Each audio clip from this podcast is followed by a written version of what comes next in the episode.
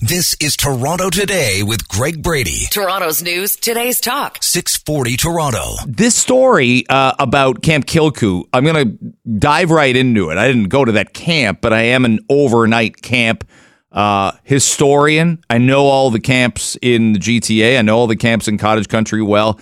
Anytime I can get a chance to talk to somebody about their experience at camp, I'm happy to do it because camp really made me the person I am. I think it's one of the most important, seminal experiences I ever had. And when I got sent to, and I really did get sent the first year and then couldn't wait to go back year after year after year. I only went to overnight camp for 3 years. First year in 1987 as a camper to Camp Manitouwabing in Perry Sound. I bet you there's a Manitou alumni listening right now. You can text me, right, home of the moose. Moose by the Lake, whatever it was, 416-870-6400 right now. And then I went back as staff in training, playing a lot of tennis and teaching radio skills, believe it or not. They had a 50-watt radio station there, and that was a big part of the appeal. My mom's like, we're driving you everywhere. Your driving is crazy. Your two younger sisters can't stand you. How about going somewhere overnight for the last, like basically the last 3 weeks of the summer before you go to 11th grade. And eventually the idea sounded cool to me. You know, you go to dining hall, mess hall. I really had only done a couple sleepaway camps, or day camps where you maybe do one night for a sleepover. And I was 15. But then 2 years later, there's me, camp counselor. I'm 17 turning 18 that summer. Is 89, is the summer, my recollection is the summer Guns N' Roses were massive and the movie Batman came out, the Michael Keaton, Jack Nicholson, Batman. So I'll get to the modern story, but let me just say, or the current story in front of me right now and in front of all of us, because I think there's going to be a ton of debate about this all day long. And I'll try and, you know, set the table for the other shows to take this on. But I'm a huge advocate of going overnight to camp. Now, two things I can think of you being worried about when you send your kid to overnight camp. And if I were to send my kid to overnight camp later this summer, and believe me, he's sleeping till 1 p.m., and I'm strongly considering it. But the two things I'd be worried about would be the influence of other campers. Hey, have you ever done this before? No? Well, let's try it. That could be something to drink, some kind of drug, some kind of this, some kind of that. Did I see that at camp? Sure I did. Of course I did. But it wasn't really my thing. I was like, okay, you're into that. That's cool. We'll agree that I won't be, and we'll still hang out and be buddies, but you do what you do, and I'll do what I do. But I had that sense of independence about it then. I understand parents going, I wouldn't want it to be the other way around. But listen, you're eventually going to have to say yes to things in life that you haven't tried before, and you're going to say no to things in life that you also haven't tried before. And you make your calls along the way, okay? We can't helicopter and baby kids when they're 15, 16, 17, 18. I think that'll cost us when they're 19, 20, 21, 22. But Kilcoo Camp is near Minden.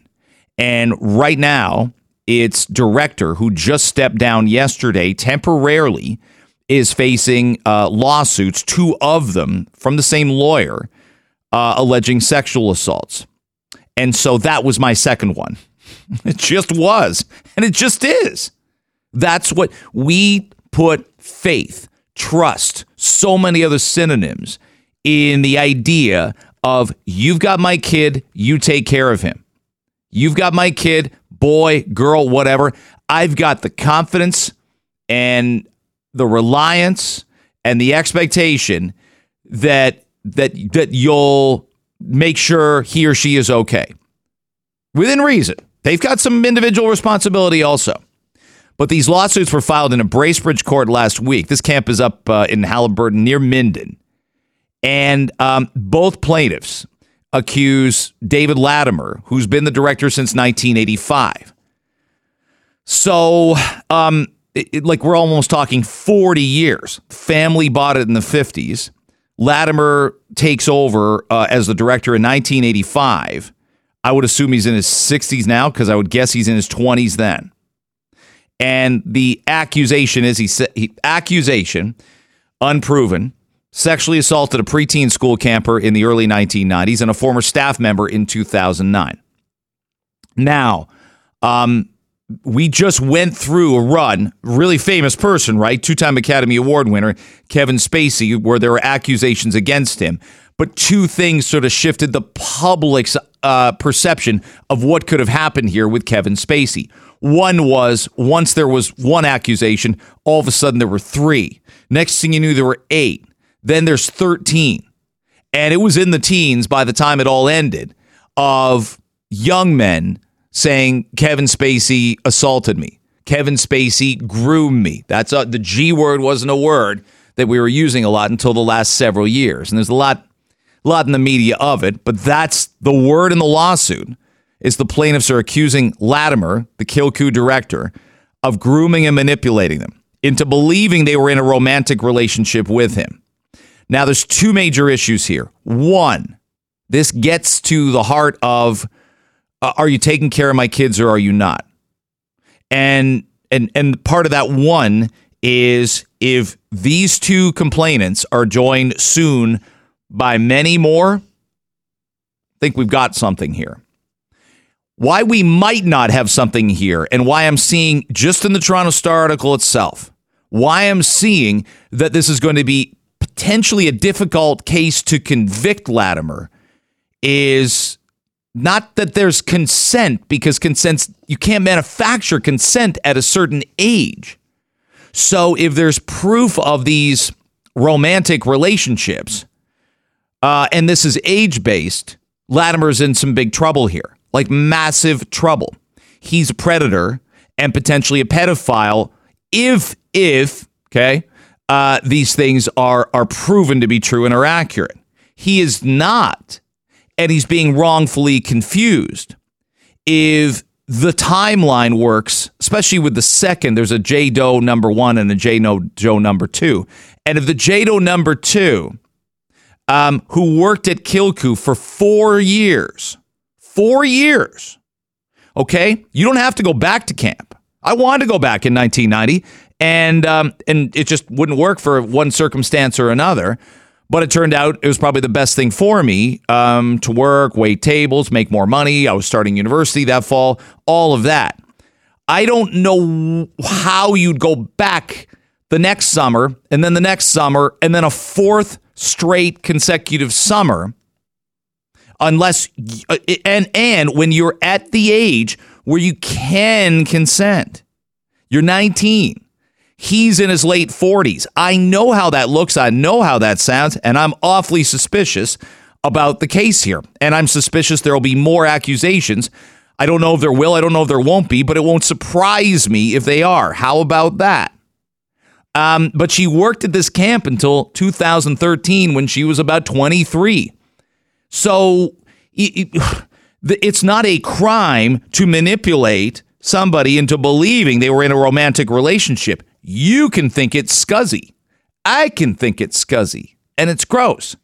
It isn't going to be deemed illegal by a court if that's problematic. So I'm going to talk about this more after 8 o'clock this morning. Both plaintiffs want more than $1.5 million in total compensation. And I mentioned, I'm glad I clarified, Latimer's in his 60s now. He's 61. He would have been 23 in 1985. When he took over this camp. They've taken the bio off the camp's website, but he maintains his innocence. This is Camp Kilcoo up near Halliburton. This is Toronto Today with Greg Brady. Toronto's news, today's talk. 640 Toronto. We're talking about a case that is concerning, but it's concerning if the accused is innocent here. David Latimer is the director of Camp Kilcoo. And I know the camp name right away. I'm like, Kilcoo, I know that name. And it's boys and girls used to go there, but it's now known as a camp for boys. I don't know when that switch happened. I'm not sure when that switch happened. But yeah, a female former staffer and a former camper of an unknown gender, I should note, alleged sexual misconduct. Their stories don't match up.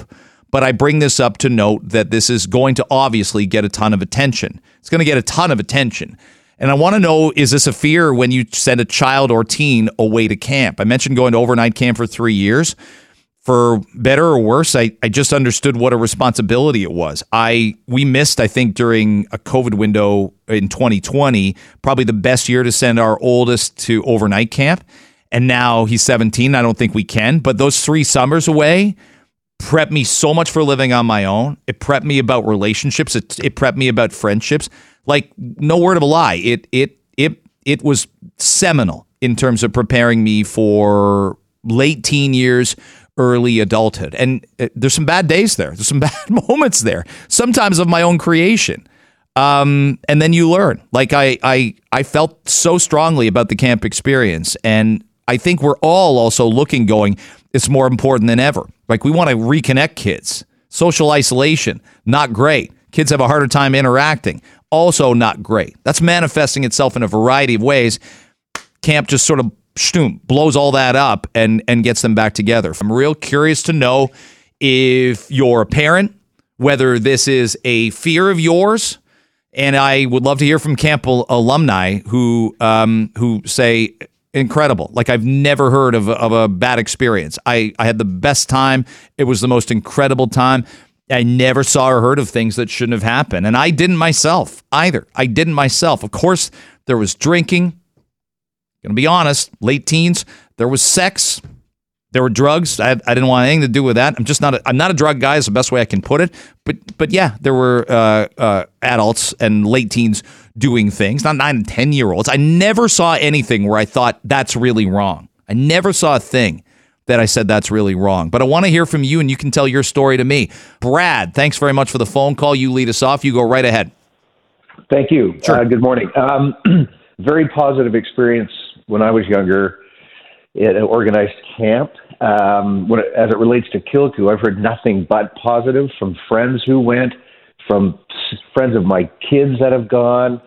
I know people dialed into that camp, so I don't know. I mean, obviously I don't know, but it shouldn't deter people from participating in something like that, or any institution. I mean, at the risk of sounding, taking it off topic, people still go to Catholic church on a Sunday. So I don't think people should warn your children, have conversations with your children to be open and honest, but not deter from camp experience. I think you nailed it. Brad, I think you nailed it. And for those who had great experiences like you did, like I did, I think we'd say the same about sports. Well, I had a great experience with sports, and I never had a moment with a coach in any sport, team sport, individual sport, where I thought that's not right how he spoke to me or approached me or anything. But that doesn't, or Boy Scouts, it doesn't mean it doesn't exist. Like everything is its own individual package, and we can't sort of, throw a blanket over an entire industry and say there's something wrong with this industry. We can't do it. Exactly. I agree. Thanks very much for the phone call. Want to keep this going. Kathleen, thanks for the phone call. You're on 640 Toronto. You go right ahead. Hi, Greg. Excellent topic. Thank you. Oh, I'm an alumni. I'm, I guess, mid to late 70s, and I guess it was grade 7. Excellent. Maybe the person I am today. Yeah. Outdoorsy. I can remember it cost my mom a lot of money, about $70 back in those days. And it was a lot. Single parents. Can I tell you? I'll tell you a funny story, Kathleen, before you continue. Yeah. My parents wanted to send me for 3 weeks to Camp Manitou in '87. I was 15 years old, and they took a bond that my grandma, my mom's mom, had put aside for me to go to university, and they cashed it in. Then they never told her. They never told her, but they knew we needed that money. I needed to go. And then I came back begging to make sure I could go the next year for 8 weeks and be a staff in training. And then I was staff 2 more years. I loved it. I loved every second of it. As I said, it made you the person you are today. Yeah. So when there's an allegation like this, I worry that we have to judge this as an individual allegation. But it'd be a shame if parents are like, you see, that's why I don't send my kids to camp, because then you'll never send them anywhere. You'll never send them anywhere if you feel that way. Well, they're clutch parents. You have to do your research in these days and times. It's research, and you just gotta go on the experiences that you were.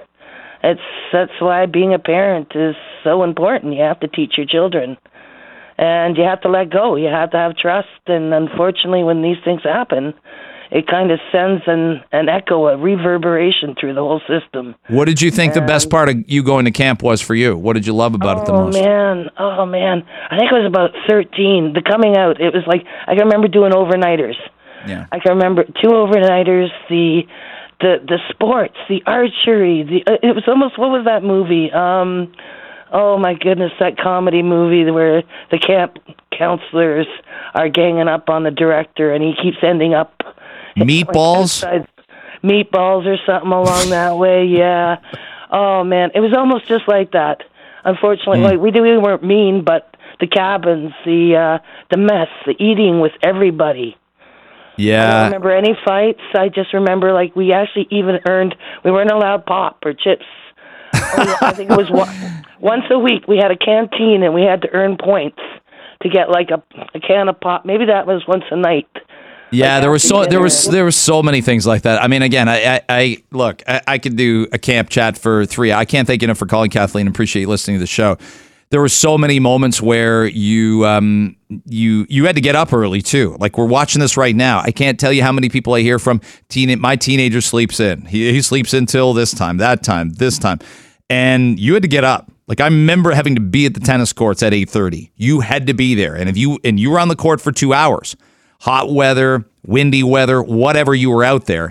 And my point in saying that is you had to get breakfast. So you had to hustle it, get to breakfast, wolf down a bowl of cereal, some powdery scrambled eggs, some apple juice. You needed some sustenance before you went out and played tennis for 2 hours, even at 14. Like, I took my tennis seriously back then. And again, this is about my worry is I think parents have gone in 2 different directions post-pandemic. I think the pandemic has sharpened some parents' instincts, not in a great way, to overmanage, to swoop in, to helicopter more than ever. And by the way, if this sounds familiar, I don't think it's too late to correct it. It never is. And summer camp gives you safe space, separate space. Kids think independently, outside, physical fitness, waking up on time. I'm the biggest advocate for it there is. So when I see a story like this, my blood boils. And I want it not to be true, but then I also want justice if these 2 accusers are legitimate victims. I don't know where this story is going to go. I just know we're going to talk about it. And I always sort of reject the idea that something happened somewhere and you're like, well, this is a problem throughout this entire industry or that entire industry. I don't think so. But again, these are the first 2 accusers. Will there be more is a fair question. This is Toronto Today with Greg Brady. Toronto's news, today's talk. 640 Toronto. I want to talk about recent poll numbers federally. I want to talk about a couple comments from the Prime Minister and a couple other things with the Deputy Leader of the Conservative Party of Canada. She is Melissa Lantsman. Melissa, I always enjoy having you on. Thanks very much for the time today. Thanks for having me. Absolutely. Now, this is a bit of a minefield, I think, for the Prime Minister, who says housing is not a federal responsibility. That's a bit of a dangerous game to play. I think I would make the case there's been a lot of neglect on the housing file from a lot of years of Justin Trudeau, and I'd make the case for Stephen Harper prior to that. But I don't think there's much dispute, is there, that housing's very much a federal responsibility at its core. We have a housing minister for that reason. Yes, and a new housing minister at that. We have the Prime Minister, who is on record in 2015, subsequently in 2021, saying that we are going to make housing more affordable. And then, lo and behold, a few days ago, the Prime Minister says, well, it's not a federal responsibility, or it's not primarily a federal responsibility. And I just don't think Canadians are buying it. Under this Prime Minister, housing prices have doubled. A mortgage payment has doubled. Rent has doubled. And now it takes 25 years to save for a down payment, where at once you could have paid for a mortgage in 25 years. That is, by all accounts, failure on the file. What's the relationship supposed to be between the federal government and the CMHC? Because I've seen a lot of chat about that in the last couple of days.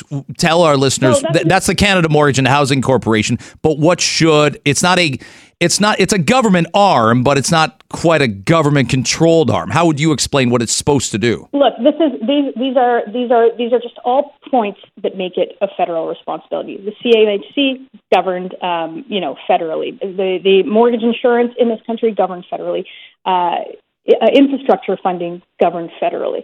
And rather than that, I talk about the plan about how to get municipalities to unblock some of the housing that we can and should be be getting built in this country.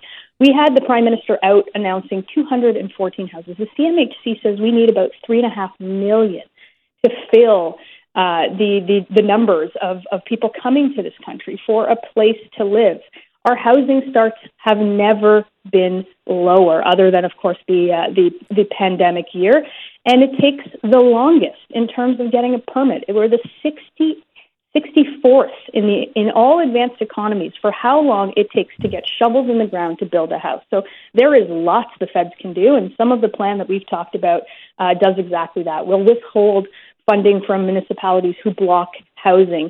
We'll sell off 15% of the 37,000 government buildings to make room for affordable housing. Those are all levers that the federal government could have taken, but instead they spent $94 billion to have some of the worst housing starts on record. Melissa Lantsman's our guest on Toronto Today. So your GTA MP, you look around Toronto, though I'd argue all up and down the 401 and in university towns especially, housing's a massive, massive problem. Rent is a massive, massive problem. Do you look and say some of these GTA mayors, Melissa, are saying, well, the federal government's trying to push us around? I actually think, bipartisanly speaking, it's incumbent upon all MPs to... bully's a strong word, but I think strongly call out and influence some of the mayors and some of the Mississauga's an obvious one where they're doing a lousy job, and that's how mayors get called NIMBYs, and that's how mayors get put on called on the carpet for their poor number of housing starts. There has to be a call out, I think, on all sides of the political spectrum when that happens. Well, certainly so. I wouldn't call it bullying, and I would call it sticks and carrots approach. Mm-hmm. We will reward those municipalities with federal funding who get housing built, and we will penalize the ones that don't.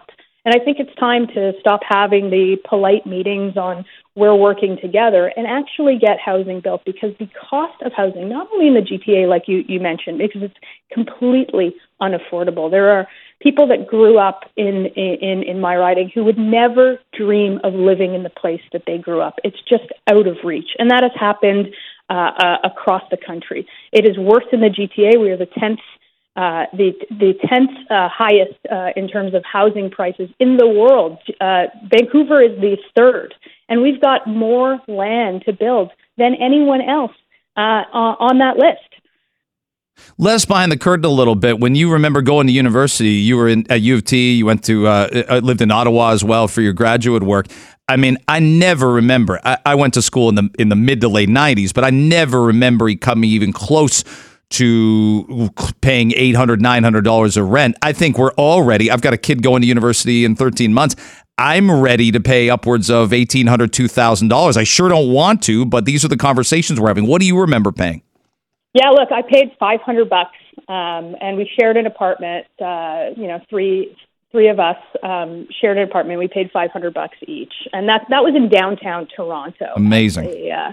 At the time, so that's long gone. We've got a young internship in our office, and some of these kids are paying $2,000 to live in places like Kingston and London, and this is a huge difference, and it made the difference between what was easy to accomplish after school with certainly less debt or in some cases no debt, because you can work off that money in the summer in a job. There is no way that you leave university today without debt, and that puts students behind when it comes to accessing the job market and doing the things that they want to do. I know that this is almost more a provincial responsibility, but I'd reckon, Melissa, we also have an international student crisis, and I think some of that lands with the provincial governments across the country, not just the Ford government here, in that we're inviting these students, saying this will be here for you, it'll be affordable, sign up, pay this massive amount of tuition. They get here, there's nowhere to live that's affordable, there's no job for them. And we saw a story about a Conestoga college student last week who was living under a bridge for 4 days. It's horrific what we're doing here. Yeah, we were seeing students, accessing food banks, living in shelters. We've never seen that in Canada. And some of this lies with, of course, the federal government who makes sort of visa promises. We've got students attending colleges that when they get there, those colleges are not even real. We should have a checked list of you know, the real colleges that people can attend, and a path to PR. We need immigration in this country. We need our students in this country to fill the jobs. But I think immigration needs a complete revamp, making sure that we are bringing into Canada the people that we need for the job market, making sure that those numbers reflect family reunification to meet your loved ones, and has a stream of a path to actually becoming a Canadian citizenship and not leaving people here in limbo, particularly without a place to live and a doctor to see.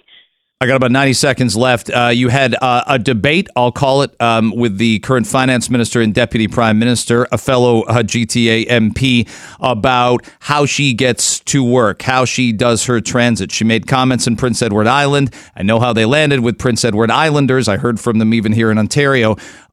What's fair and what's not fair?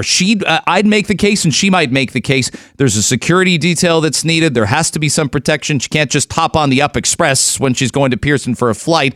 If Melissa Lantsman were the deputy prime minister, how would you have to change your travel? What's fair comment on that?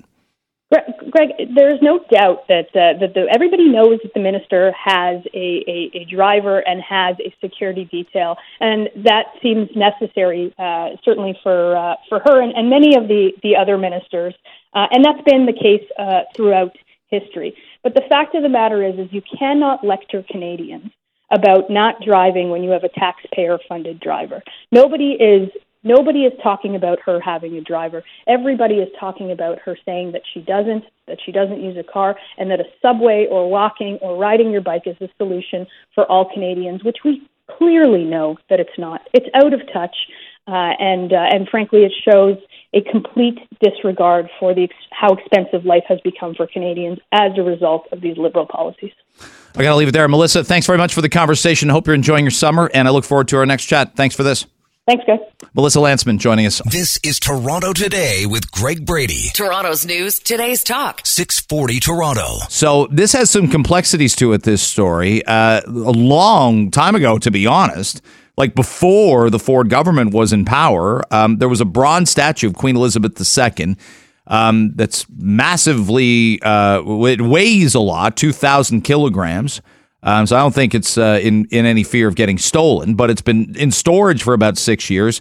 And finally, there's discussion about putting it on the grounds of the Ontario legislature. They've been a little slow getting this done. This was talked about in March, and now it's August.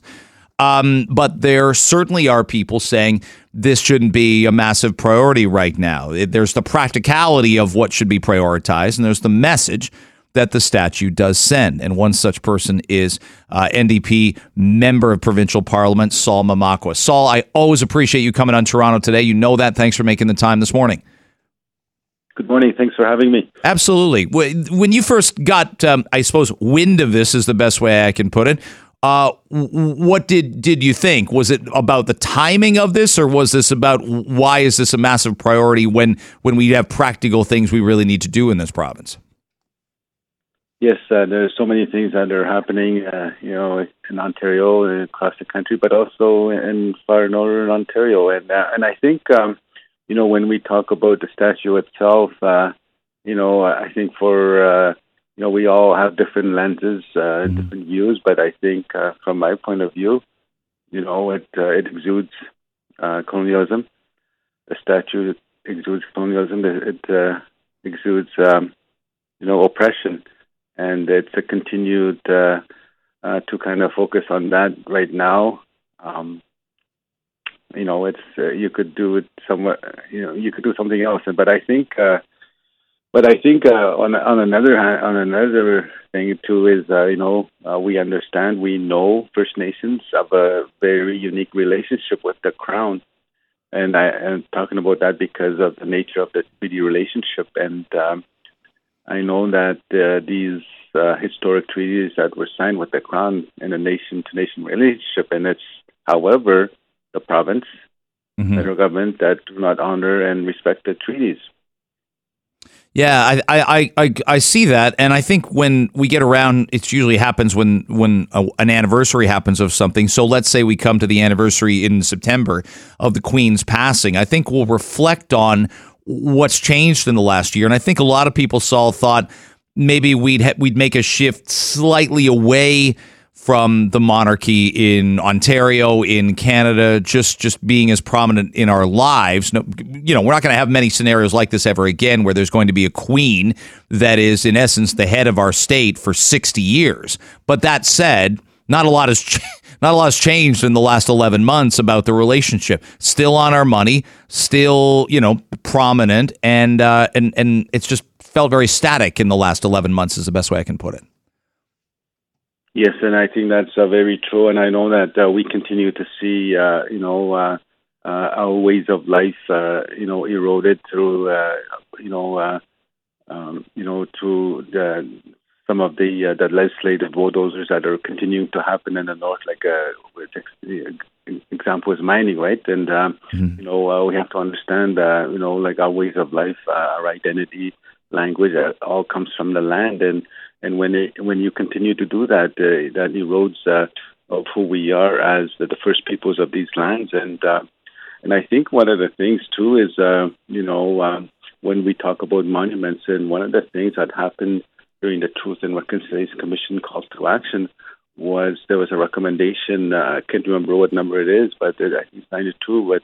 And that every provincial capital will have a monument for Indian residential school survivors. And this clearly has not even happened in Ontario. And that's, this is not reconciliation for this government anyway. They don't really care about First Nations on reconciliation. I think you're right about that. And I think you and I might concur that it's getting taught more in schools. Kids are coming home, all kids, Indigenous kids, Black kids, Asian kids, white kids, and they're coming home and they're learning lessons about what was missed, what our parents missed, what was absolutely either ignored because of, just plain ignorance or ignored by design. So those are practical things that I think are going to help us understand where we've been and where we need to go.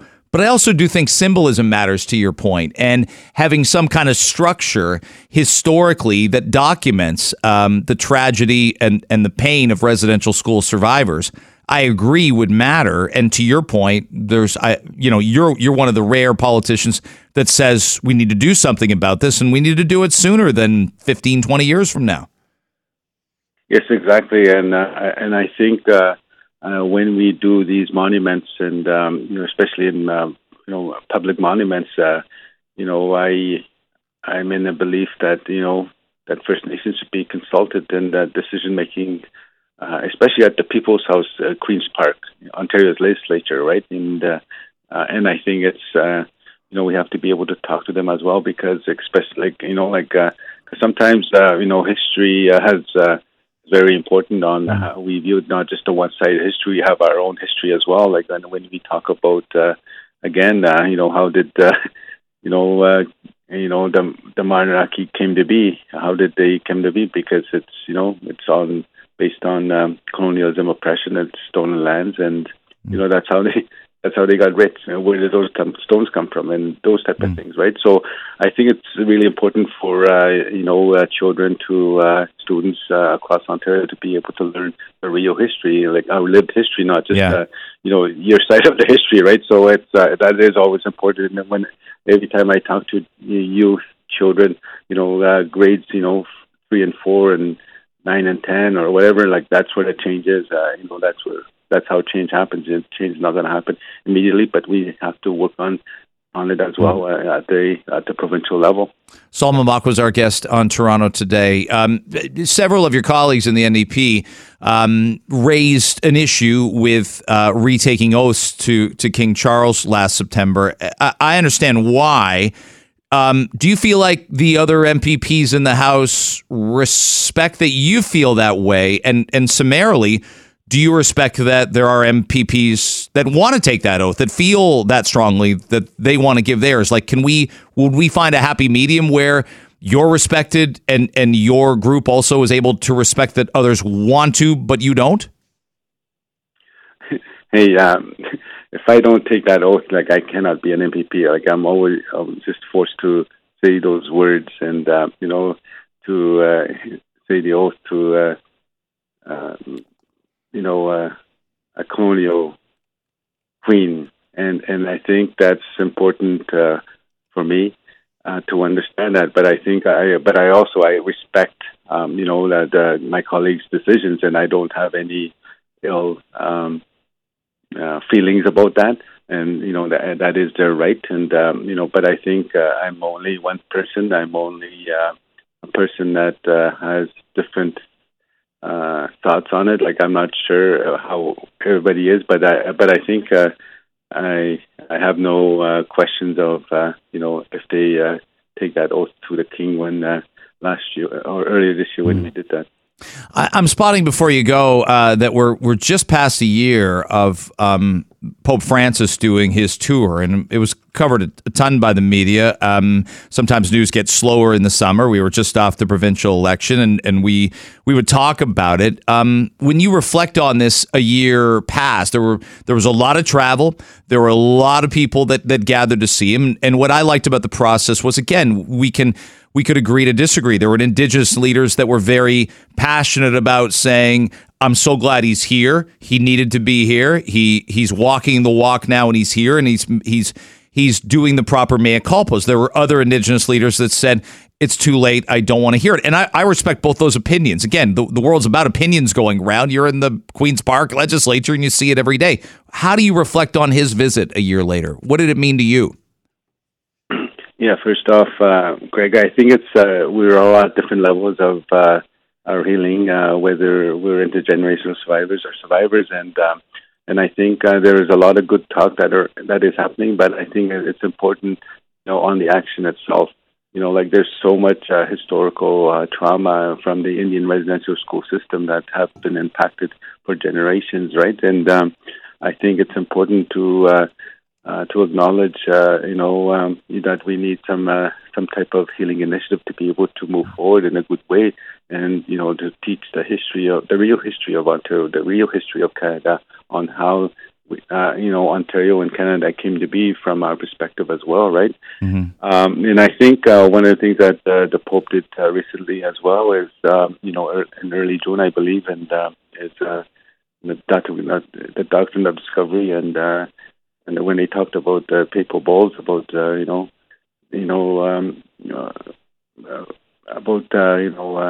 not following those anymore, and I think that's really important.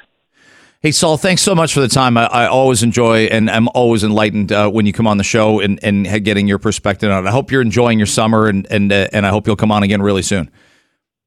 Yes, I'm great for having me. Thank you, Greg. You're welcome. There's Sol Mamakwa, NDP MPP. Again, always learn things from that chat. I think it's going to get discussed a ton next month when we have the one-year anniversary of Queen Elizabeth's passing, because there was all this talk. What's Canada going to do going forward with the monarchy? How I think we can all feel that there isn't a King Charles connection like there is a Queen Elizabeth connection. What's he supposed to do? There isn't going to be. There isn't now, and there sure isn't going to be 2-3 years from now either. This is Toronto Today with Greg Brady. Toronto's news, today's talk. 640 Toronto. Let's get to this audio of, this is Dan Campbell, the Detroit Lions head coach. This is not we're not breaking down the Lions' potential to win the NFC North, but we're fascinated by this. He went on a Barstool Sports podcast, and a rumor that was circulating a couple years ago was brought back to prominence. And this is the Lions head coach being asked about his desire at one point to have a live lion on the sideline at home games in Detroit, Michigan at Ford Field. Here's the exchange. You talked to us last time on Part of My Take. You said that you had considered getting a pet lion on the sidelines. I did. Have you had any further conversations about bringing a live lion? Well, I would say that Sheila she had no problem with it, but the league apparently frowns on those type of things. Roger Goodell, John Gruden was right. I'm not going to point out Roger on this. I'm just going to say that the league frowns on that. Let's just say that. Okay, it'd be nice though to have a lion sitting behind Jack Fox, being like, "You better punt that." It does add a little scare tactic. It does. You guys got to play for the job. It's a little extra motivation. Yeah. Yes, it does. Yeah. So I'm a big animal person. I don't know anybody who would. I mean, I do. I have them. I love domesticated pets, but I guess I also could admit that I like eating them sometimes. Not a lion. But I think you increase ratings right away. You get this lion on, give him a long chain, So he's got some roaming capabilities. I know there's people on the sideline, right? There's cheerleaders, cameramen, the kickers and punters who are skinny guys anyway, who aren't going to be able to hold up. The Lion might look at them and go, that would be a tasty snack for a 1 o'clock, October game. But I'm watching more Lions football. I know there's a Lion on the sideline. Lyle, Georgia has a bulldog named Uga, the University of Georgia. And I know that I tune into Georgia games just to see the bulldog patrolling the sideline. I do. It's an actual given fact that my television habits are based on a sideline mascot. That's an animal. It just seems like the live animal aspects make anything better. You look at Jake the Snake Roberts in wrestling. He was interesting because he had a python with him. So I can't see this not working in the exact same way. I say get rid of the chain entirely. Give him an enclosure. Give him like the whole sideline. Let him just walk up and down that. Have him close to people. Make sure it's super trained and everything like that. But I don't see the problem here. I would, however, have loved to have been a fly on the wall of the corporate offices when that paper came through the machine. The email, said, you know how you got it? Most people don't do no subject in an email. Yeah. And your email request from the Lions is live Lion on sidelines. Like, how quickly are you opening that email? Yeah. That's and so then you're like, wait a minute. Have they already done it? And didn't ask our permission? Because we can't have that at the corporate offices. Important to note that I mentioned Uga, once named by Sports Illustrated the greatest sports mascot. Other mascots include Tennessee has a blue tick hound named Smokey, the Tennessee Volunteers do, and Georgia Southern has an eagle. Oh, that's a tough thing to keep a hold of because that thing gets loose. I assume an eagle or a falcon. I don't know much about them, but they're supposed to stay on the owner's shoulder. Like, you're a good owner. I judge the quality of your eagle training and falcon training if that thing doesn't get loose. Yeah. But you can't have a live eagle flying around a stadium. You can't have that. Swooping down. Especially with food. There's concessions. Yep. And I swear also, Miami Dolphins had when I was a kid, I seem to remember a pool past the end zone, and there were live dolphins. Beyond where, like somebody could run a pass pattern, a wide receiver, and then he'd run into the pool and like knock himself out. But wasn't that the entire plot line of Ace Ventura? Sure was. Wasn't it? That's Snowflake. So clearly, and it wasn't even a thing by the 90s. Even if Dan Marino's in there and Courtney Cox pre-Friends, there were. I don't think that there were live dolphins in the end zone after about 1985. PETA must have got involved at that point and said, "Listen, there's footballs getting kicked into the pool." They don't know what to do with them. They don't know if the field goal was good. They wake up in a bad mood on Sunday. And it's a dolphin in a pool. It's that, too.